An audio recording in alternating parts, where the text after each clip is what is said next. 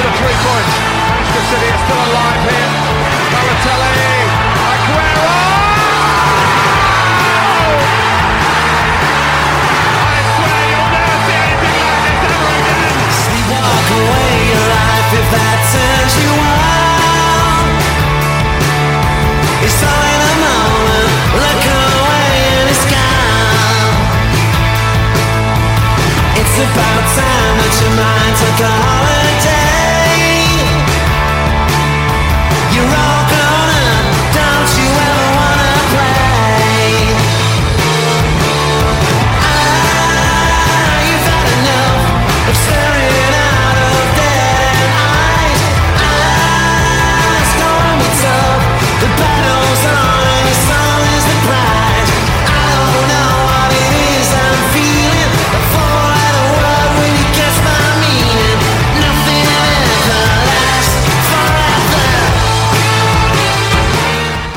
Welcome to episode 36 of the Bolt from the Blue podcast. In this pod, myself and Walter Smith do a kind of mid-season review, taking in the game against Leicester. And I started off by asking Walter, what's going wrong? What's been going wrong in the last two games particularly? There's a lot of different factors going on at the moment. I mean, what made me laugh is I just recorded something for BT there, and uh, it was asking me about 2018 and my feelings towards 2018 as a whole, as a, as a as a body of work. And I was saying it's the best ever for a Manchester City fan. I can't think of a better year where we set all these points, totals, records. We were just record breaking all over the place. And in, in 99 times out of 100, this season would be a fantastic start as well. And um, we, we've come up against, um, I tell you what it is, we've got a challenge. And you, you've got two different types of people, I always find.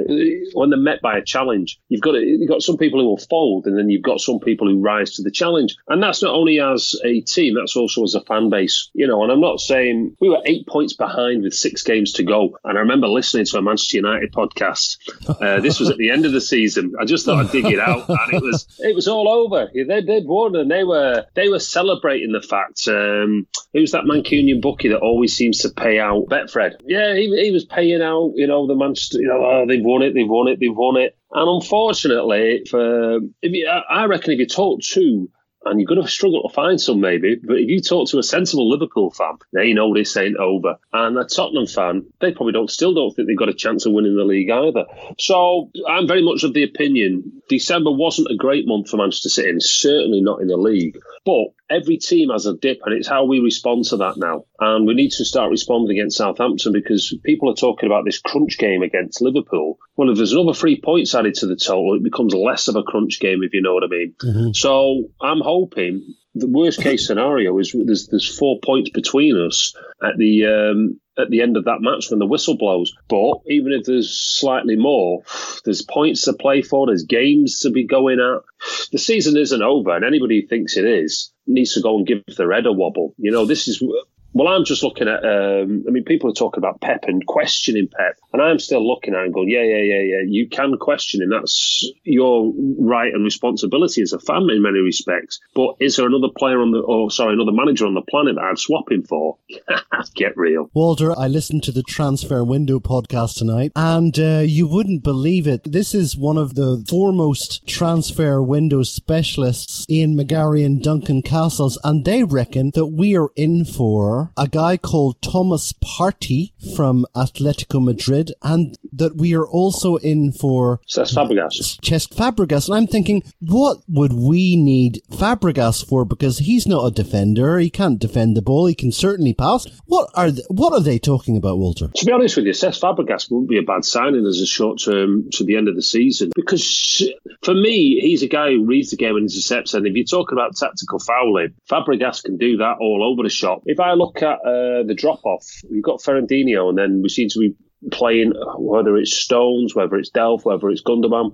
Fabregas in that position, and let's get this right. Fabregas, uh, you talked about him being an ex-Arsenal player. I look at him more about being an ex-Barcelona player, and he knows that. He knows Pep's system inside out, and that's a guy who would like to play for Pep. Uh, whether that would come off, you know, and I think he counts as homegrown to be honest as well because he came over when he was so young. Um, and the other thing I would say is you look at every squad needs a freshen up. they need new players coming in. New blood needs to come in, and we haven't really done that for what eighteen months, and Laporte the time before. So I think Fabregas would be a good short term solution. I know I'll probably get hounded for that, but at the end of the day, is he if he has a squad player to come in and rest Fernandinho, you know, I can think of worse options out there. Don't know a lot about the Atletico Madrid uh, chap because my knowledge on La Liga is beyond poor. Walter, there's no doubt about it. City cannot continue with midfielders turned as left backs. If we were to go out and get someone like that fella called Junior Firpo or maybe Faouzi Ghoulam, they need a left back, Walter. They need a,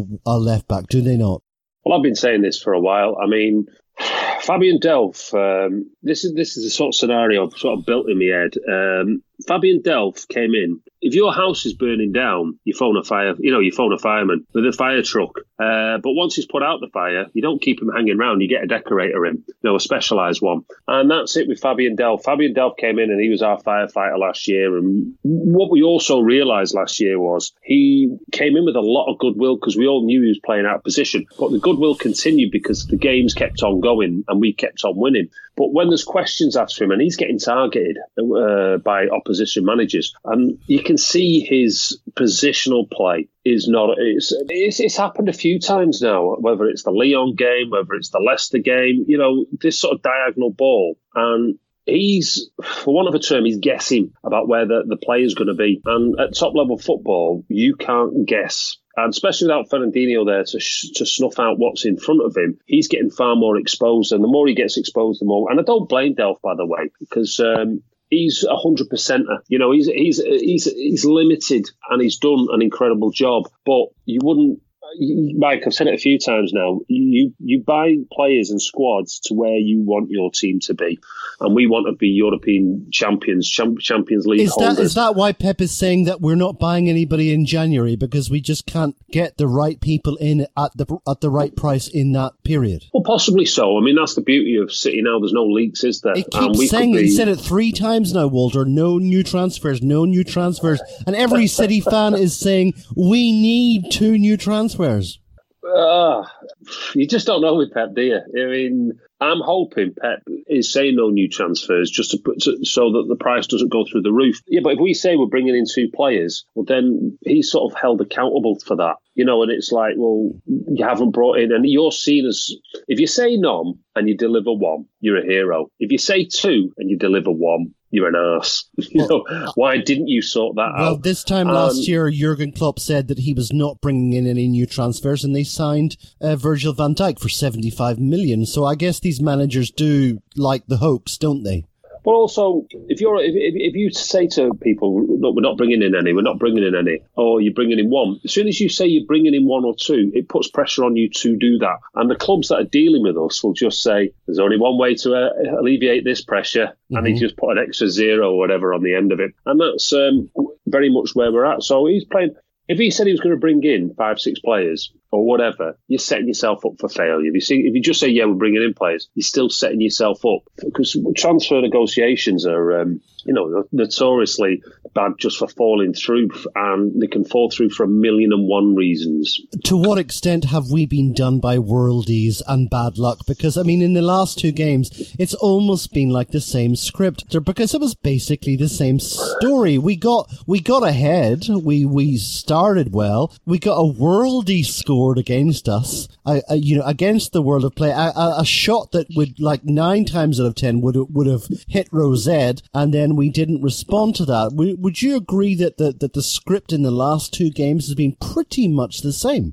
When he scored the worldie, all I was expecting was uh, Delph to go and give away a penalty next, just to sort of keep the uh, the ebb and flow. Um, yeah, you know, I remember the Etihad when he's um, Townsend scored the um, that goal. I was just sat there, and once you'd taken it in for about five seconds, you kind of went, "Yeah."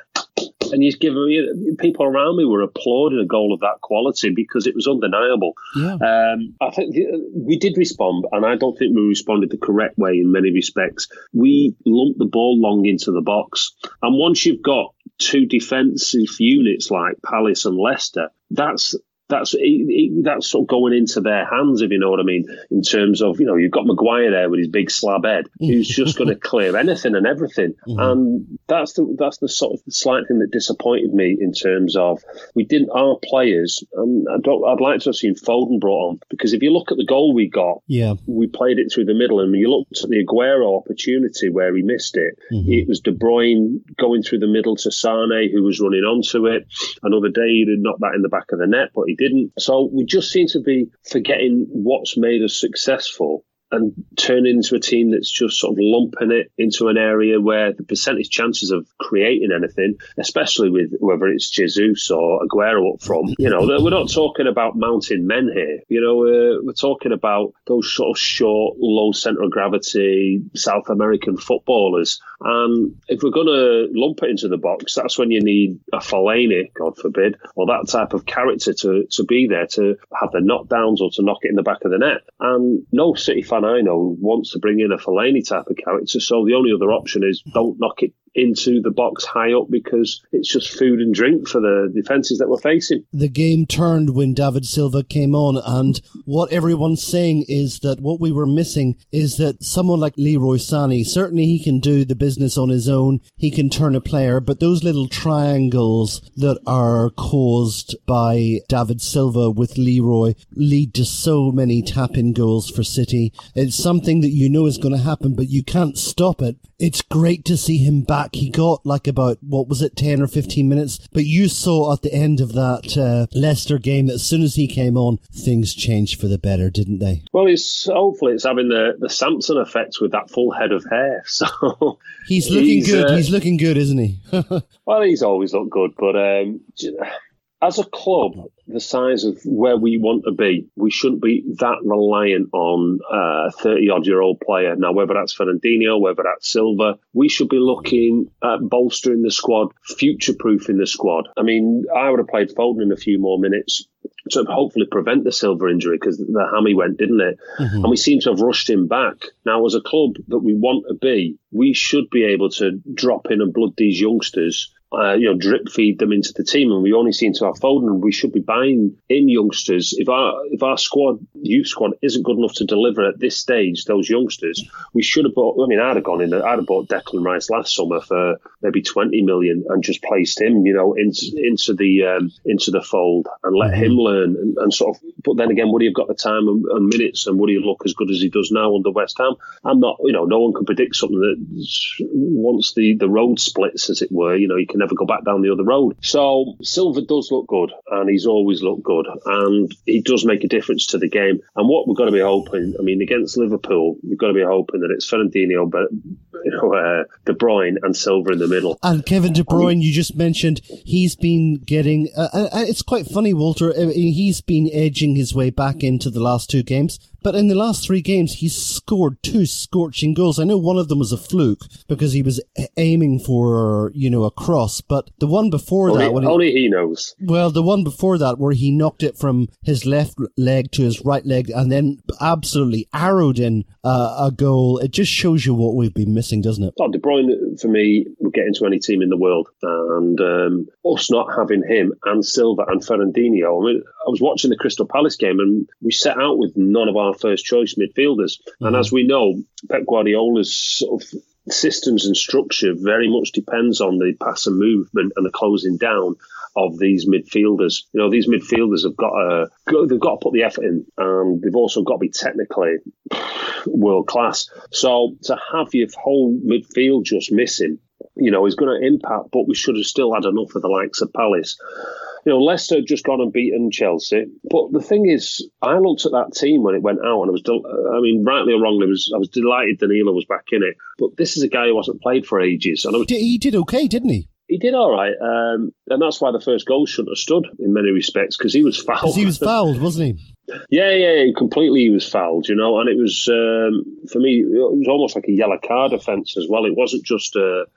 It wasn't one of them where well I've seen them given. It was it was, it was a black and white issue, if you know what I mean, and it was uh, it was a foul. Um, so Danilo but he's still getting back up to the speed of the games. You've got De Bruyne still get back up to speed. Aguero still looks rusty, um, and it just seems to be all these things are happening at the one time and are stretching the squad. And there's nothing that a team likes to do than beat the champions. You know what I mean? I And know. that's what they're, they're they're coming at us, and we're there to be shot at because we are the best. So you know, bring it on. All of the commentators saying Liverpool cannot go through the season without some kind of injury crisis, without some kind of slump.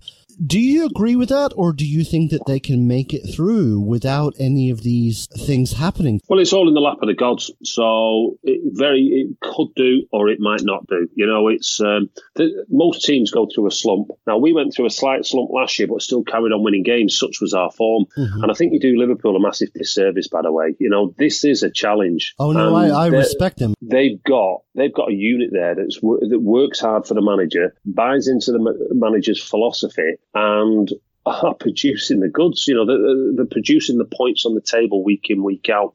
Now, I'm sure when there's a lot of teams looked at us last year, they thought we'd have a slump at some point, but we just kept kept on going, kept on going, kept on going.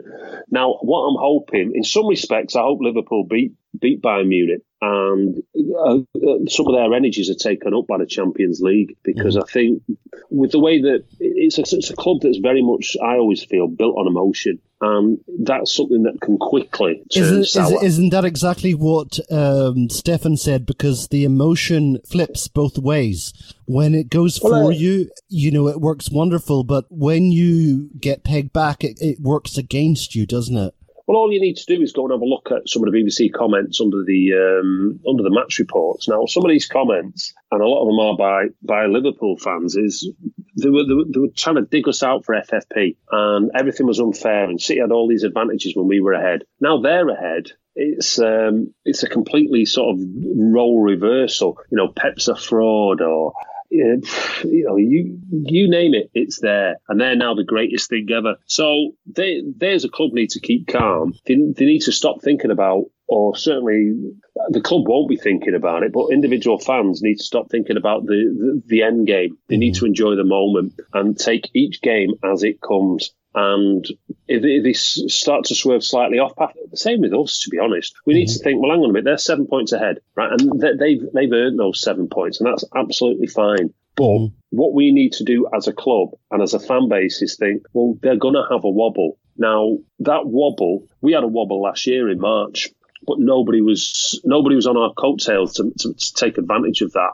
Now, when when they have a wobble, we need to make sure, yes, that we're there. The pressure is on, and we're going to take advantage. So we can either get behind the players, or we can start pulling them out. We can start booing the likes of Delphi or the likes of Walker, and we can start, you know, throwing them to the wolves. As You it were. sound exactly And- like David Gregory now. He's saying that we should get behind the team. What I'm Uh, what I'm saying is, go on. I'm just going to say what I'm saying. What the point I'm trying to get across is, for me, you criticise the team in private, and that's Right. what they'll be doing. Okay. But as a when you're going out towards, you don't start digging players out or players or tagging them into social media and telling them, pulling out all their, their basically they're telling them that the crap, whatever. Because what that will do is that'll just sort of reinforce any negativity.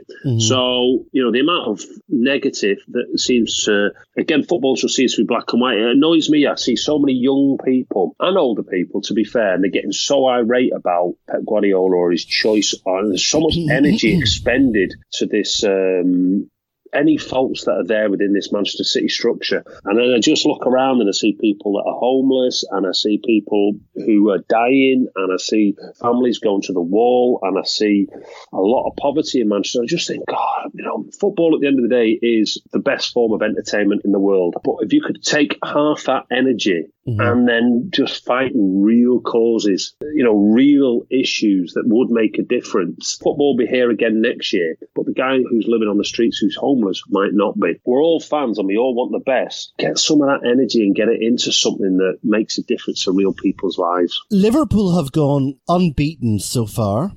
Who do you think is going to be the first team to take the three points from them? Now they've got Arsenal coming up, they've got us coming up, they've got Wolverhampton coming up later in the season, they've got Tottenham. If it was up to you, to decide which team is going to take the three points from that beast that is Liverpool, who do you think it might be?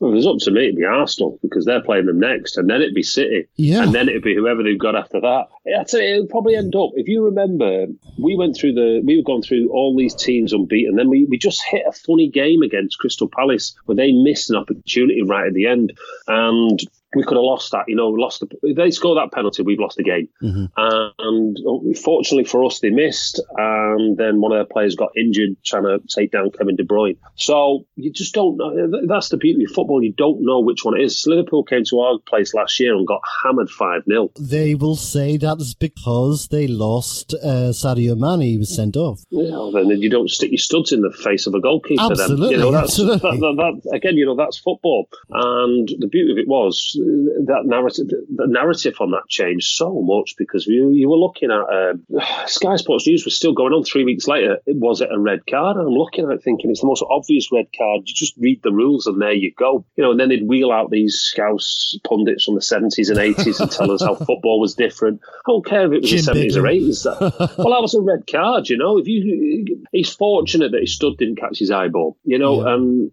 Mane wasn't thinking anything of And people say, well, eh, we don't know if he meant it or not. And I'm looking, it doesn't matter. You endangered an opponent. opponent. If you don't believe me, look at his face. It's endangering. So, No. uh, to be honest, I'd love Arsenal to beat them, and then I'd love them to come to ours, and I'd love us to beat them. But if, if Arsenal can't do it, I'd like it to be us. Well, Walter, another person that we need to defend and talk about is Kyle Walker because it all started, I guess, with Rio Ferdinand and it started with that little snippet of audio that was not meant to be broadcast, but someone got the hold of it and Rio said that um, Kyle Walker is a liability at the top level. And he was basically calling him out for the same thing that some City fans are calling Delph out for, and that is that the ball over the top, that Kyle is too busy attacking and um, he doesn't get back in time. That was very embarrassing for Rio because he didn't intend that to be broadcast. But from, it seems like that from that time, there has been quite a lot of criticism of Kyle Walker. And of course, he made three mistakes in the game against uh, Crystal Palace. What, what do you think? Kyle Walker looks uh, knackered to me. He's, He needs um, three weeks on the beach, do you not think? He needs he needs rest now, whether that's on a beach or whether that's. Five days ho- holiday he says he's had since the World Cup. But when you say five days holiday since the World Cup, well, that doesn't. It's five days holiday in the last eighteen months. Yeah, So that's even this, worse. this is well, but that's it. You know, you, you've got a player there who doesn't want to disappoint, and that's not worried me in the slightest. Um, his positioning sense, uh, and the reason it's not worried me is he's he is living within Pep Guardiola's instructions. He's supposed to be bombing on, and that's the, the role he's been given. So Ferdinand to call him out like that, and it was uh, against Chelsea that he did it. Yeah. Pep Guardiola would have told him, "Look, you need to be bombing on. That's what I want you to do." And I'm not being funny. If I'm uh, Kyle Walker and I'm thinking, "Well, do we do what Pep says or do we do what Rio Ferdinand says?" yeah. I'll leave you with that option. And what's worried me has been this was a fullback last year I never ever saw outstrip for pace. This is a guy who broke record for the fastest um, run in Premier League history. Is he He faster clocked than. Le- Leroy Sané even? Sane broke it about a week later, I think. But he did this, this. I mean, but we're talking about two absolute elite athletes. But I haven't seen that this year. I've seen him getting done for pace quite a few times. It's almost. I've, I've said it for, and it was before Rio mentioned it. Uh, it's been going on now this for a few months, where you can see he's overthinking things. He looks Um, knackered. He looks knackered, doesn't he?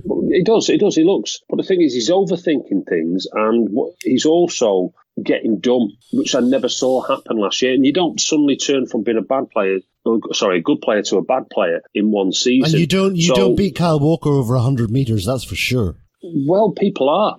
That's what I'm saying. Is whether he's playing with injury, and Pep's said to him, "Look, we're going to strap you up and stick you out there again because Danilo's Danilo can't play," and he's gone right, boss. I'll do that. But the problem is, if you do something like that, if you if you're prepared to go and play with an injury, fans are still calling you out.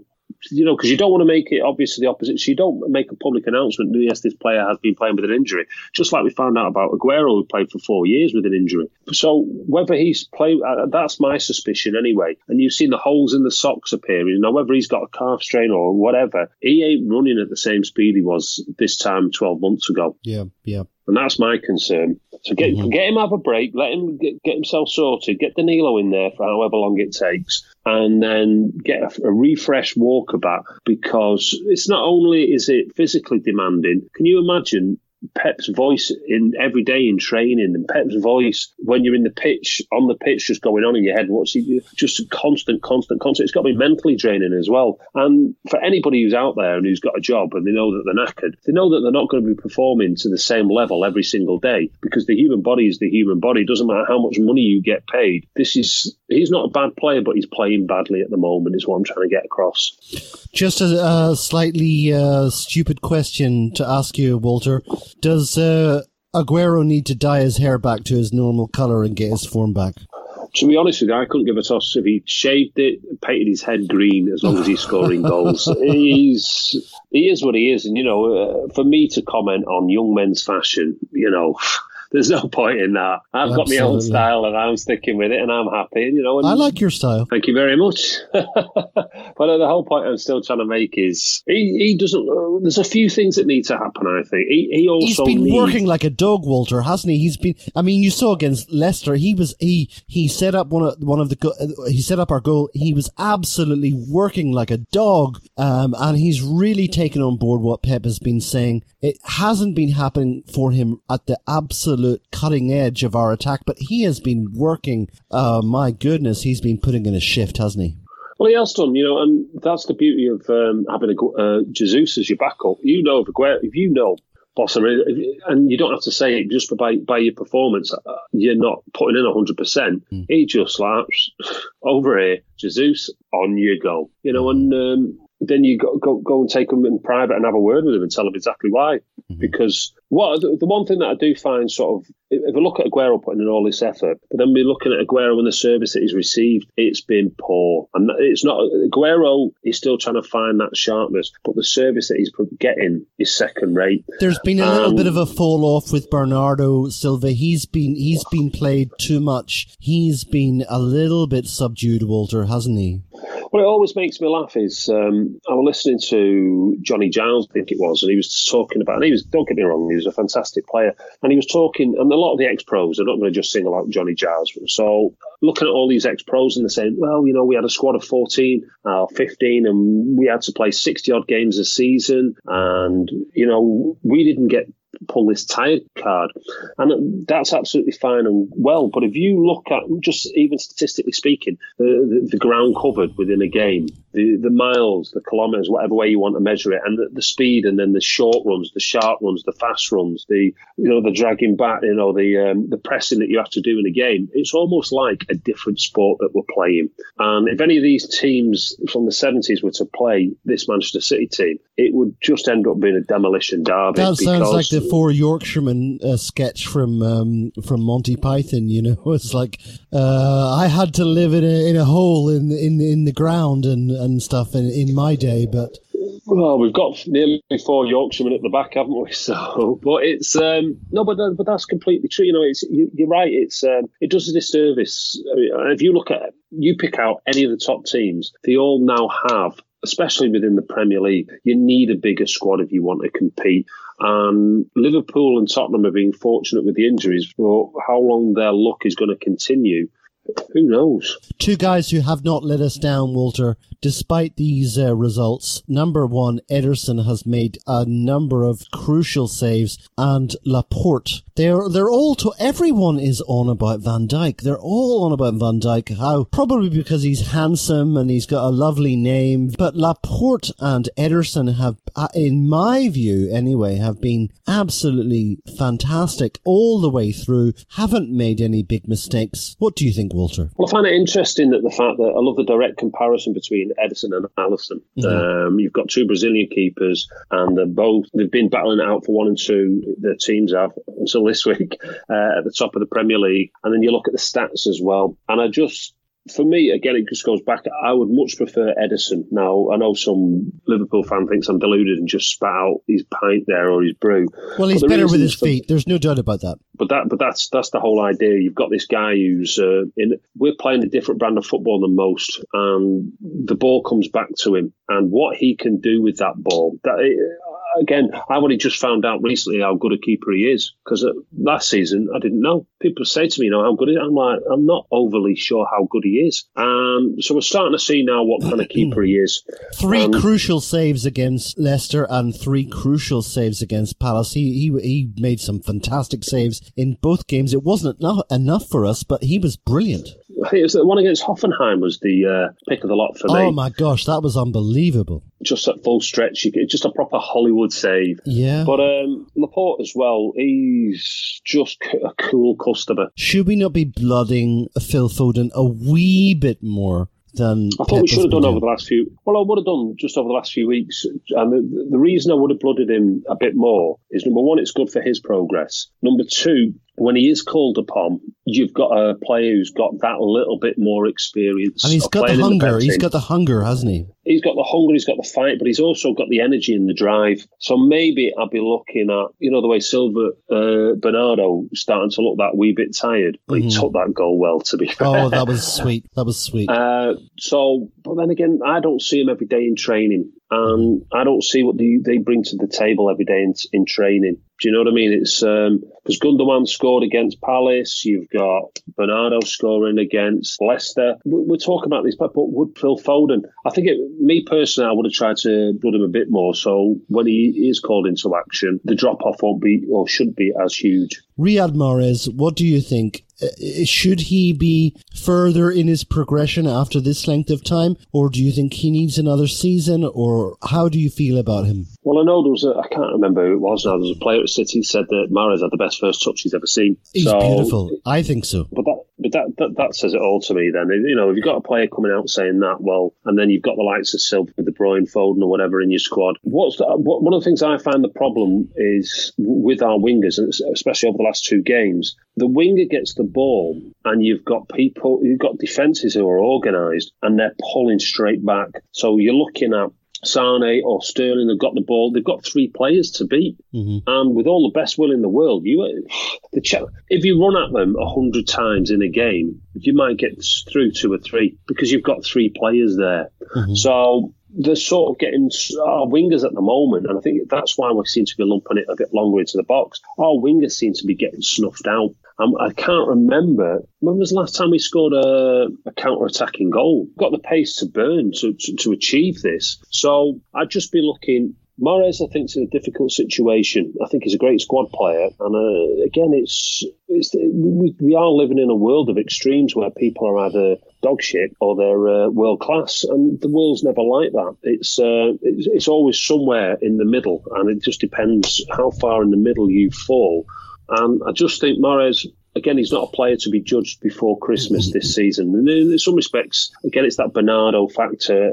I'd like to see what he's like next season. What do you think, Walter? I mean, all the pods, all the city pods that I've listened to, they have all mentioned the threat of Tottenham. Now, what do you think about them? They've got Son, but well, they're they're going to lose Son Heung Min. I know that because I'm uh, living in Korea. They're going to lose him for four or five games to the Asian Cup. He's been one of their deadliest players. How do you how do you assess what they've done so far, and how much of a threat to the top two are they? Ah, history tells you that they're not a threat, but you know history books can be rewritten. I think the one Harry Kane injury, struggling to finish fourth. Well, it's not just there's a lot of backup in a lot of positions, and the reasons for that simply have been that they've moved into this new stadium, and I, I recognise that they've got a lot of games at home now. Whether they take to this new stadium or whether they can push on, history tells us that. They always seem To bottle it. to spurs it up. Well, spurs it up. So again, you're asking me to predict the future. You know, they've got a good chance, as good a chance as they have for many years. But there's a reason pundits aren't taking them quite as seriously as they are us and Liverpool. Do you feel like this is the end of our wobble? Or is there more to come? Now we're, we're going to be playing Southampton and Ralph Hasenhüttl, the uh, the former uh, RB Leipzig manager. Everyone said they were rejuvenated, but as you know, they lost to West Ham there the other night. How do you see the game going with City against Southampton? We played them twice last year and we beat them. Gabby Jesus got the goal right at the end of the season to, Yes. to get the 100 points. Okay. And uh, St. Mark Hughes and Raheem Sterling got uh, that goal in the 90 millionth minute and we mm. won 2 1 at our place. Mm-hmm. So that, that was very much a turning point for the season for me as well. Like you could just see the momentum building. Again, it's mm. that important word. So mm. it's not going to be an easy game especially with the the form. But what I did like was if you've got one manager who's going to learn from the mistakes that have been made and is going to be there figuring out what is going wrong with Manchester City. uh, There's no one on this planet I'd rather than Pep, and he talked about that slightly after going back and re-looking at things. You know, just because something's working doesn't mean it's going to work forever. And you've got a lot of smart managers in this top league who are studying videotapes and are sending scouts. Just looking back, Southampton, it this way, if we want to be winning the league and we want to be putting that pressure on them, we've got to turn up and turn them over. Well, it doesn't matter if we turn up and turn them over. As long as we walk away with three points. At the, this stage of the season now, that's all that matters. Walter, I can't let us finish this podcast without asking you about Manchester United and the effect of their new manager. I think the way they did it was they got rid of. I mean, that performance against Liverpool was just embarrassing. Yeah, it was. really. A, it was. It was a shambles. It was the the fight that was the final nail, wasn't it? Mm. So they managed to get rid of him. Then, then the the the, the looked and thought, well, who have we got next? We've got Cardiff, Huddersfield, and I think they've got two two other easy games next. So if you want to bring in a new manager to turn around and get that bounce, you looked and went, right, we need to get rid of him because there was talk. You know, they beat Huddersfield and they, then they beat Cardiff, and it was like this this this type of football would never be seen. Look how attacking we were. Um, you know, this wouldn't have been the same result under Mourinho. I'm scratching my head and thinking, well, hang on a minute. The week before, you beat Fulham 4 1. One of the So- most emba- one of the most embarrassing memes I think on Twitter this week is that uh, I think at the weekend uh, Pogba scored a couple of goals, and his second goal he he did this ridiculous sort of rap dance, and someone uh, filmed that, and they put Manchester United celebrating when they're nine, 19 points behind the leaders, and this is how you know they're celebrating.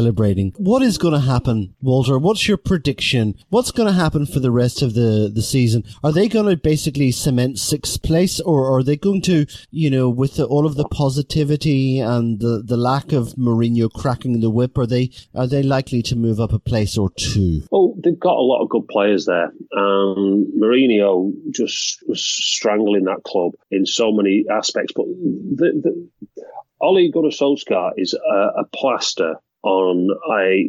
It's, it's On a like someone gaping getting wound, huh? on a gaping wound. And I was going to say, it's like someone getting shot, and then you're there going, "Hang on a minute, I'm sure I've got the first aid kit here. Let's put that plaster over there. Yeah, I can't see the hole anymore. It's all good. You you carry on, son." But it's um, there's a lot of problems at that club, and Pogba. Let's get this right. Pogba is all about 100% about Pogba. Yeah. He ain't bothered about. I don't. He's not bothered about United. He's he's just looking after the Pogba brand.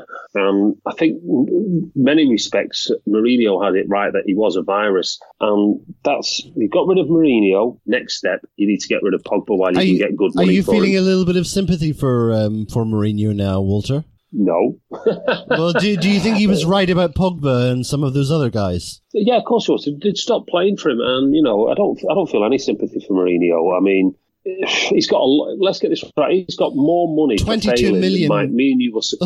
me and you will see in, in ten lifetimes. So for me to have any kind of sympathy for the man, and he's not. He never came across as a. He's not a manager that I would have liked at City. You know, when, when Pep arrived, well, when Pep arrived at City and Mourinho arrived at United, and they'd finished on exactly the same points, and they both had squads that needed sorting out in so many different ways. Look what Mourinho did to United, and then look what Pep did to. Do you, do you think City. United appointed yes, him just because we appointed Pep? Yes, and I think so too. Uh, I think I've so said too. it before. You know, it's it's this idea of one of the things that killed Swales was this idea that he was trying to keep up with Manchester United, and Manchester, the role reversal reversal has happened where we appointed Pep Guardiola, and they were like, right, well, uh, right, Louis Van Gaal, you're not up to right. Get Mourinho in. He did a good Mm. job at Madrid, right? Yeah, that will that will help. And so that you know, the guy who just won an FA Cup final, and they get rid of him and bring in Mourinho. So and what they're also doing is going down the model of buying these players for extortionate amount of money, whether they seem to fit the system or not. You know, it's that transfer strategy, and City just seems to be very much on the ball. Uh, as much as we're crying out for a left back and a cover for Fernandinho and possibly another central midfielder, because Fernandinho, whether he's going to be here next year or not, he ain't getting any younger. But I think this is all planned and sorted at City. They know this. Well, if you ask people at United, there'd be a thousand different opinions about what needs to be done. You know, they're not singing from that same sort of collective hymn sheet that they are at our place.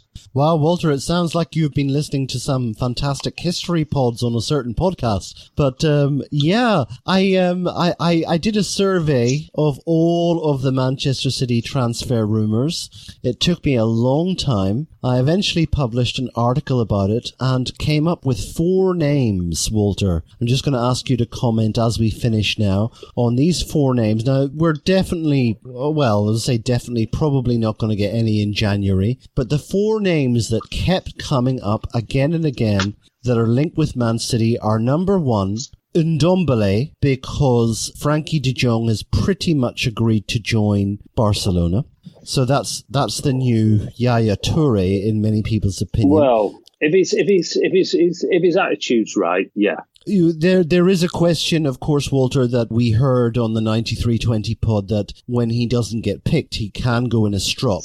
Uh, the other guy is uh, a wonderful player who's very like David Silva called Houssem Aouar that Pep fell in love with. The two other guys are a guy called Nicolas Pepe, who's a striker very much in the mold of Nicolas Anelka, and he is about 22 years old. He's banging them in for Lille, I think, in uh, the French league. And the only other question was the left back, and the left back that keeps coming up linked with City is uh, Faouzi Ghoulam, who's an absolute Olympic sprinter. And uh, you remember he caused us a lot of problems before he got taken off in the game when we played them uh, last time. If we got those four players in the summer, I'm sure you'd be delighted with that, would you not? Well, yeah. Uh, to be honest with you, that would mean, in some respects, trusting Delph to the end of the well t- till we get Mendy back fit and ready. Mm-hmm. And I'm not quite sure if we're ready for that. I'm thinking Mendy. He's back in January. Oh, sorry, February. And if you remember, February. it took, but it takes him a while to. It took him a while last time anyway to get up to full speed and running. Now he'd have to come back full speed and running straight off the bat. And the question is, Walter, can he defend? He's a great winger, but can he defend? That's the big question, isn't it? Well, um, to be honest with you, Mike, we've not seen a massive. We've not seen a massive uh, amount of games with him playing to, to make that judgment. Yeah, yeah. I've only seen him torn to bits in one game. He seems to be, yeah, you're talking about Wolves, but he, he seems to remind me a little bit of Walker. He's got the speed to get back. But um, when you're talking about a specialist left back, I mean, I don't think we do specialist left backs anymore, do we, in the modern game? I, don't, I can't think Yeah, of anybody. No, we do. Can you think, apart from Robertson, can you think of a great fullback in the Premier League? Thinking about a real defensive fullback on any team. I guess they've gone out. Of, they've gone out of existence now, haven't they? Well, I tell you, I, It's I not like the days of Kenny Sansom, is it? No, he, he was he was a great left back, and Stuart Pearce. Um, Chelsea have got two decent fullbacks. Oh, they have, have they? Azpilicueta and uh, Alonso, they're two. They're a great pair of fullbacks, aren't they? You know, I think there's a better left back option out there than what we've got at the moment. That's all I'm saying. And that's up to the scouting teams, recruitment teams, whatever, to go and have a look at and make sure they're bringing the right character. And then you've got a choice of there's a lot of players out there who would fulfill that role better than Delph. And if we manage to not sign anybody, then I think we we I think we're leaving ourselves open to Liverpool not only winning the league, but us getting videos about it for the next 20 years, talking about it being the greatest challenge, the greatest tag team that's ever won the Premier League. You know, there'll be books, oh, there'll be bus Songs, you name it. Oh, Walter, I'm going to leave you with just something very funny um, that I heard, and it's like the Man City fan TV boys. They were doing the whole review of the Leicester game. They're talking about p- potential transfer recruits, and at the end of it, I think it was Ray, our friend Ray, who said, "You know what I would do." And he said, I would go to Chelsea and I'd offer them a hundred million for Kante for Man City because he's not being played in his normal position. They've got Jorginho in there. He's been forced out to the right. I would go in there with a cheeky bit of a hundred million and say, give us uh, Kante. And uh, I laughed out loud at that because, of course, it seems in many ways ludicrous. Walter, what do you think? Well, he. To to be honest with you, as funny as you say it is, what he would do is he'd make sure that the back four wasn't expo- exposed as half as much as it is. Um, what uh, one thing that I don't quite see with Kante is that ability that Fernandinho has to put his foot on the ball, turn with the ball 180, receive it from the back, turn and move forward with the passing, and it's the pace as well. So that I think there'd be better options out there. It'd be it'd be great in many respects.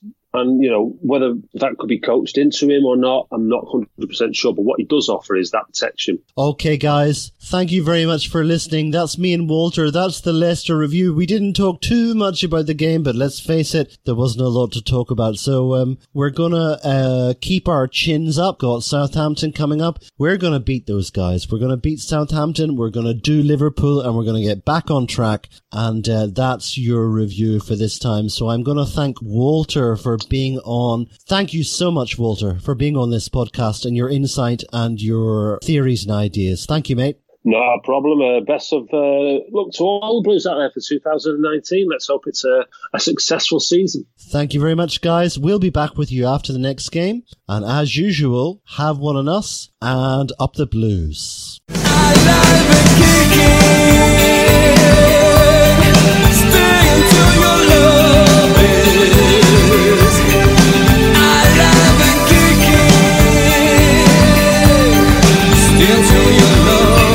to